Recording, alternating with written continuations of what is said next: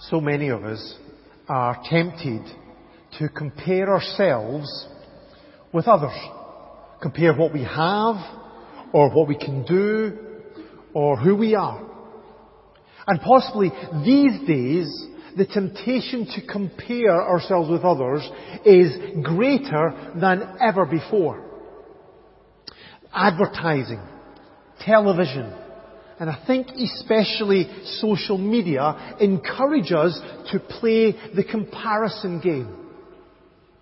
Are we attractive enough? Do we wear the right clothes? Do we drive the right car? Do we have the right phone? Are we having as much fun or laughter or love as the next person? How many friends or followers or likes do we have? And even as Christians, we can fall into that trap. We can be tempted to compare ourselves as believers with other believers. Maybe when it comes to our worship experiences, or our Bible knowledge, or our spiritual gifts, or our ministry role, or our evangelism successes, or our answered prayers. But there are real dangers in this, in comparing ourselves with others. It robs us of our joy and our contentment in who we are and what we have. It breeds jealousy and envy. It causes competition and rivalry. But most of all, it distracts us from the one that our focus should be on. It makes us focus on gifts rather than on the giver, as we saw in that little video clip. And so at the end of John's Gospel, we are again encouraged to fix our eyes on and to follow Jesus. This morning we're going to read from John chapter 21, uh, from verse 20 down to the end of the chapter, end of the book. And as we saw last week, Jesus had just restored Peter not only to a relationship with himself, but also to the privilege of serving him and suffering for him. He called Peter to take care of his followers and to teach them his truth. And he told them that he would glorify God by laying down his life for him. And it was at that moment that Peter was tempted to compare himself with somebody else. So we're going to read John chapter 21 uh, from verse 20 down to the end of the chapter. Peter turned and saw that the disciple whom Jesus loved was following them. This was the one who had leaned back against Jesus at the supper and had said, Lord, who is, go- who is going to betray you? When Peter saw him, he asked, Lord, what about him? Jesus answered, If I want him to remain alive until I return, what is that to you? You must follow me. Because of this, the rumor spread among the brothers that this disciple would not die. But Jesus did not say that he would not die. He only said, if I want him to remain alive until I return, what is that to you? This is the disciple who testifies to these things and who wrote them down. We know that his testimony is true. Jesus did many other things as well. If every one of them were written down, I suppose that even the whole world would not have room for the books that would be written.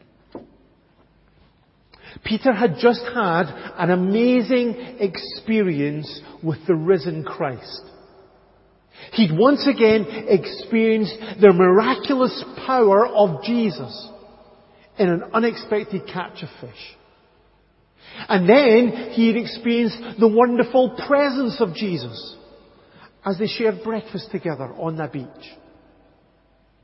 And then he experienced the outrageous grace of Jesus. When his three denials were dealt with through an invitation to declare his love and a commission to share that love with others. But like so many of us, Peter got distracted. Peter turned and saw the disciple whom Jesus loved was following him. Now most people understand that to be John, the writer of the gospel. He usually described himself in this kind of cryptic way. And for some reason, John distracted Peter. And this wasn't the first time that Peter got distracted when he should have had his eyes on Jesus. Maybe you remember when Jesus walked out on the water to the disciples on the Sea of Galilee in the middle of the storm. He called Peter to come out on the water to him. And so Peter, this is Matthew 14, Peter got down out of the boat, walked on the water, and came towards Jesus. It was an amazing act of faith. But then verse 30 of Matthew 14 says, But when they saw the wind, he was afraid. And beginning to sink, cried out, Lord, save me. When Peter had his eyes fixed on Jesus, he was able to do the impossible. But when he was distracted by the storm, he started to sink. I think many of us can similarly be distracted from looking to Jesus. Wonder if you've ever been in church or reading your Bible or praying and suddenly you find yourself focused on something completely different. Your phone rings or you get a notification or a message pops up. You suddenly remember something really urgent that you forgot to do. You start worrying about some problem or some difficulty that's going to come up later in the day. Or just something catches your eye and your concentration is lost. Now I don't think this is just a problem for those who struggle with attention. It's not just for people who have attention deficit issues. I think this is a common problem for every single one of us. Because this is part of the spiritual battle that we're all in. The devil knows how powerful it is for us to keep our eyes fixed on Jesus. And so he will do anything and everything that he can to distract us from looking to Jesus. So the writer of Hebrews tells us to, to throw off everything that hinders us and the sin that so easily entangles. And let us run with perseverance the race marked out for us. Let us fix our eyes on Jesus. So folks, we need to watch out for distractions. What are the things that keep, are, are the, what are the things that, that take your eyes away from Jesus? What are the things that pull your attention away from following Jesus? Is it a person? Is it a thing? Is it the mobile phone? Is it the TV? Is it the newspapers? What is it? Well, one of the major distractions in our lives is comparing ourselves with others. Verse 21 of our chapter says, when Peter saw him, that's John, he asked, Lord, what about him? Jesus had just told Peter about the hardships that he was going to face as a believer. He was going to have his hand stretched out and be taken where he didn't want to go. There was a, a, prophecy that Peter was going to actually go through the horror of being crucified for his faith. But what Peter wanted to know was what was going to happen to John. Was his life going to be tough too? Was he going to face martyrdom as well? I guess Peter didn't want it to have, wanted, didn't want it to have, have it tougher than everybody else. He wanted to know that suffering among the disciples was going to be shared out equally. He wanted it to be fair. I think that's so like us, isn't it? I think so many of us are tempted to compare ourselves to others. Why is it so hard for me and so easy for that person? Why does she seem to get things so much, so many things, and I don't? Why is it so easy for that person? Why is it so hard for me? Why have they been given all of the gifts and all of the ability and I can't do anything? But Jesus here, he didn't comply with Peter's request. Did you notice verse 22? Do you see how he responded? If I want him to remain alive until I return, what is that to you? Now, Jesus was not saying that John wasn't going to die until he returned. Verse 23, John squashed that rumour that had been spreading around uh, the people of his generation. According to the second century, John was exiled in Patmos, an island in the Mediterranean, and then he died as an old man in Ephesus. But what Jesus was saying was kind of like, Peter, mind your own business. Yes, we are called to encourage each other and to care for each other, to look out for each other, but we're not called to compare ourselves with each other. In part, this is because comparing ourselves with others causes competition and envy. It leads inevitably to disagreements and to division. As James says, where you have envy and selfish ambition, there you find disorder and every evil practice. And so comparing ourselves to others is not part of this selfless and loving community that Jesus wants for us all. Love is patient. Love is kind. Paul writes in 1 Corinthians 13. It does not envy. It does not boast. It is not proud. It is not rude. It is not self-seeking. But comparing ourselves with others in church is also out of place. Because God has a specific plan for each one of our lives. Yes, the general principles for each one of us are the same. He wants all of us to follow Jesus and to become more and more like Jesus. But the specific details of that plan are different. This is what Paul wrote in 1 Corinthians 12. He said, there are different kinds of gifts, but the same Spirit. There are different kinds of service, but the same Lord.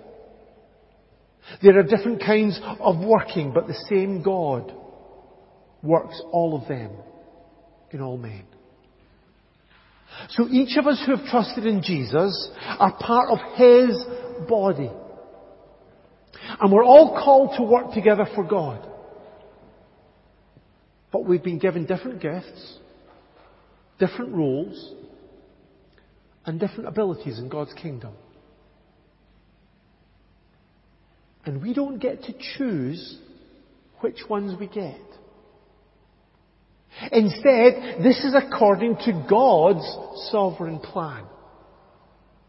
His purpose for our lives. Again, Paul says in 1 Corinthians 12, God has arranged the parts in the body. Every one of them just as He wanted them to be. So God calls us into our different roles. God gives us different gifts. So it doesn't make sense to compare ourselves with each other. It's meaningless to compare and contrast our lives and our ministries, our successes and our, and our struggles with each other. Because we're not called to the same roles. We've not been given the same work. We've not been blessed with the same gifts. Instead, we need to seek to honour the Lord in the role that He has given us. We need to work with the strength that He has provided us. We need to use the gifts to the full that He has given to us. That was Paul's ambition. As he says in 2 Corinthians chapter 5 and 9, we make it our goal to please Him. Not to be like others, not to be better than others, but just to please the Lord. And that's what we need to seek to do. To honour Jesus. And to leave everybody else to do the same. And so as Paul says in Romans chapter 14, verse 4, who are you to judge someone else's servant? To his own master, he stands or falls. We're not answerable to each other. Only answerable to the Lord. So live for Him with the gifts and the role that He has given us. And so instead of looking at others, we need to be, have our eyes fixed on Jesus. Look at verse 22 again. Jesus said to Peter, if I want him to remain alive until I return, what is that to you? You must follow me. We need to keep our eyes fixed on Jesus, not on everybody else. Don't compare. Don't compete. Don't criticize. That will destroy our contentment and commitment and strength. Instead, follow Jesus. Follow Him whatever, whatever anybody else does. Follow Him whatever anyone else experiences. Follow Him whatever successes or struggles they have. Follow Him whatever choices they make. We need that single-minded focus that Joshua expressed near the end of his ministry. He said this in Joshua chapter 24. Choose for yourselves this day whom you will serve. Whether the gods your forefathers served uh, beyond the river or the gods of the Amorites in whose land you're living. But as for me and my household, we will serve the Lord. And that's what John's Gospel has been encouraging us to do right throughout it. As I hope most of you will know, our theme verse over this past year and a half, as we've been studying this amazing book, has been John 20 verse 31. These are written that you may believe that Jesus is the Christ, the Son of God, and that by believing, you may have life in His name. John's purpose in writing this gospel is that we would focus on Jesus. He wants us to understand His identity, put our faith in Him, receive the life that He alone can give, and follow Him.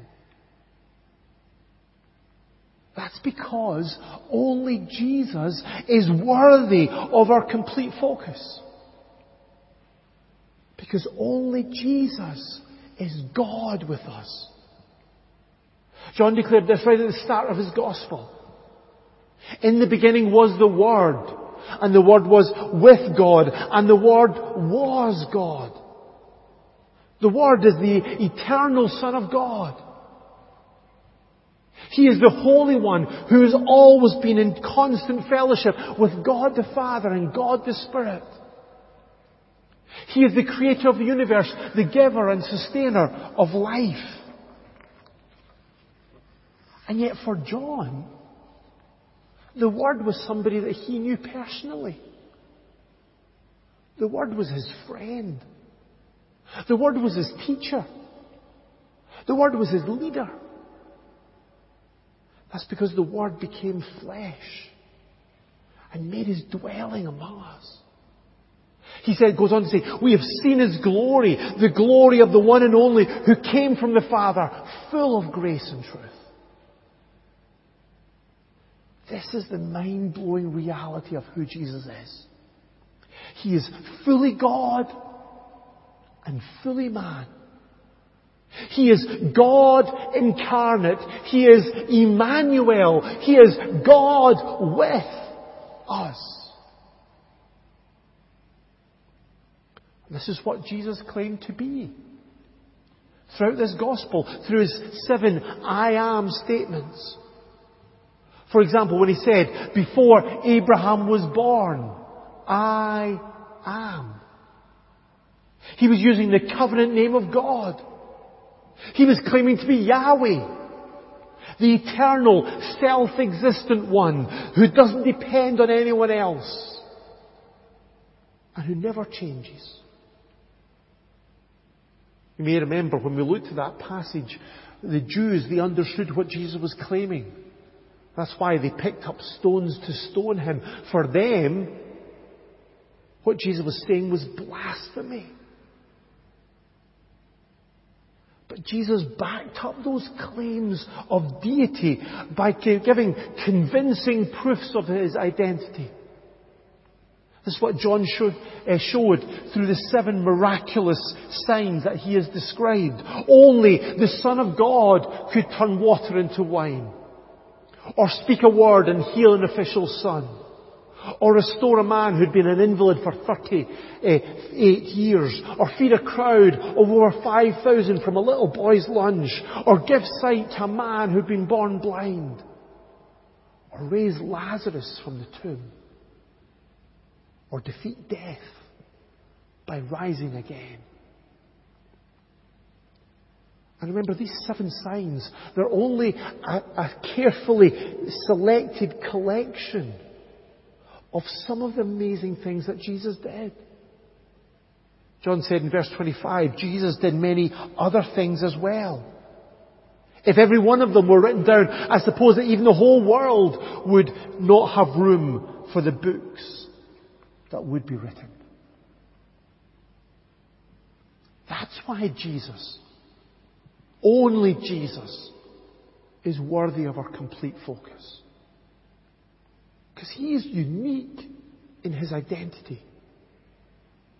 And he is so amazing that we will never get to the end of the awe and the wonder of who he is and what he has done for each of us. And because of this, he is the one who can save us. That's what Jesus has claimed through his, in the, throughout this gospel in his seven I am sayings. I'm sure you remember these. Jesus said, I am the bread of life. As these, he is the only one who can satisfy the hunger in our hearts. He said, I am the light of the world. Because He is the only one who can lead us out of the darkness of sin. He said, I am the gate because He is the only entrance into salvation. He said, I am the good shepherd because He's the only one who loved us enough to lay down His life for us. He said, I am the resurrection and the life Because He's the only one who can rescue us from death. He said, I am the way and the truth and the life because He's the only way to the Father.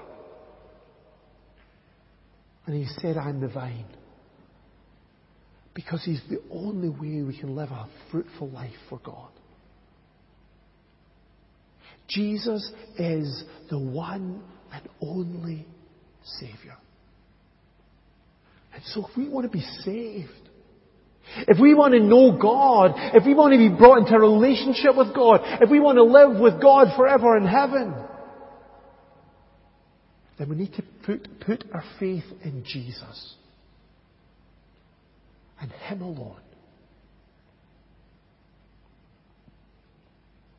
And if we want to experience real life, everlasting life, in all its fullness, we must not be distracted from anyone or anything else. We need to fix our eyes on Jesus. We need to, like Thomas, bow down before Him and declare that He is our Lord and God. Because He alone is the source of that life. Jesus said, I have come that they may have life and, and have it to the full. Anybody want life to the full here? Anybody want the best life? And that's only accessible, only possible through Jesus. And if you have put your faith in Jesus, if you have trusted in Him, and you know that He has saved you, then we need to continue to wholeheartedly follow Him. Because He is the Good Shepherd. And His sheep are defined by those who listen to His voice and who follow Him. And when we do this, we can rest in the security and the freedom and the joy and the love that only He can give. Jesus said, My sheep listen to my voice. I know them. And they follow me. I give them eternal life. And they shall never perish. No one can snatch them out of my hand. So, folks, let's not be like Peter. Let's not get distracted by what other people are doing, what they are saying, what they're experiencing, what they can offer us. And let's not compare our successes or struggles with others. Instead, let's fix our eyes on Jesus. Let's worship Him as the Son of God. Let's believe in Him as the Saviour. Let's depend on Him as the source of life in all its fullness. And let's follow Him as our shepherd the one who will never lead us astray, and the one who will never let us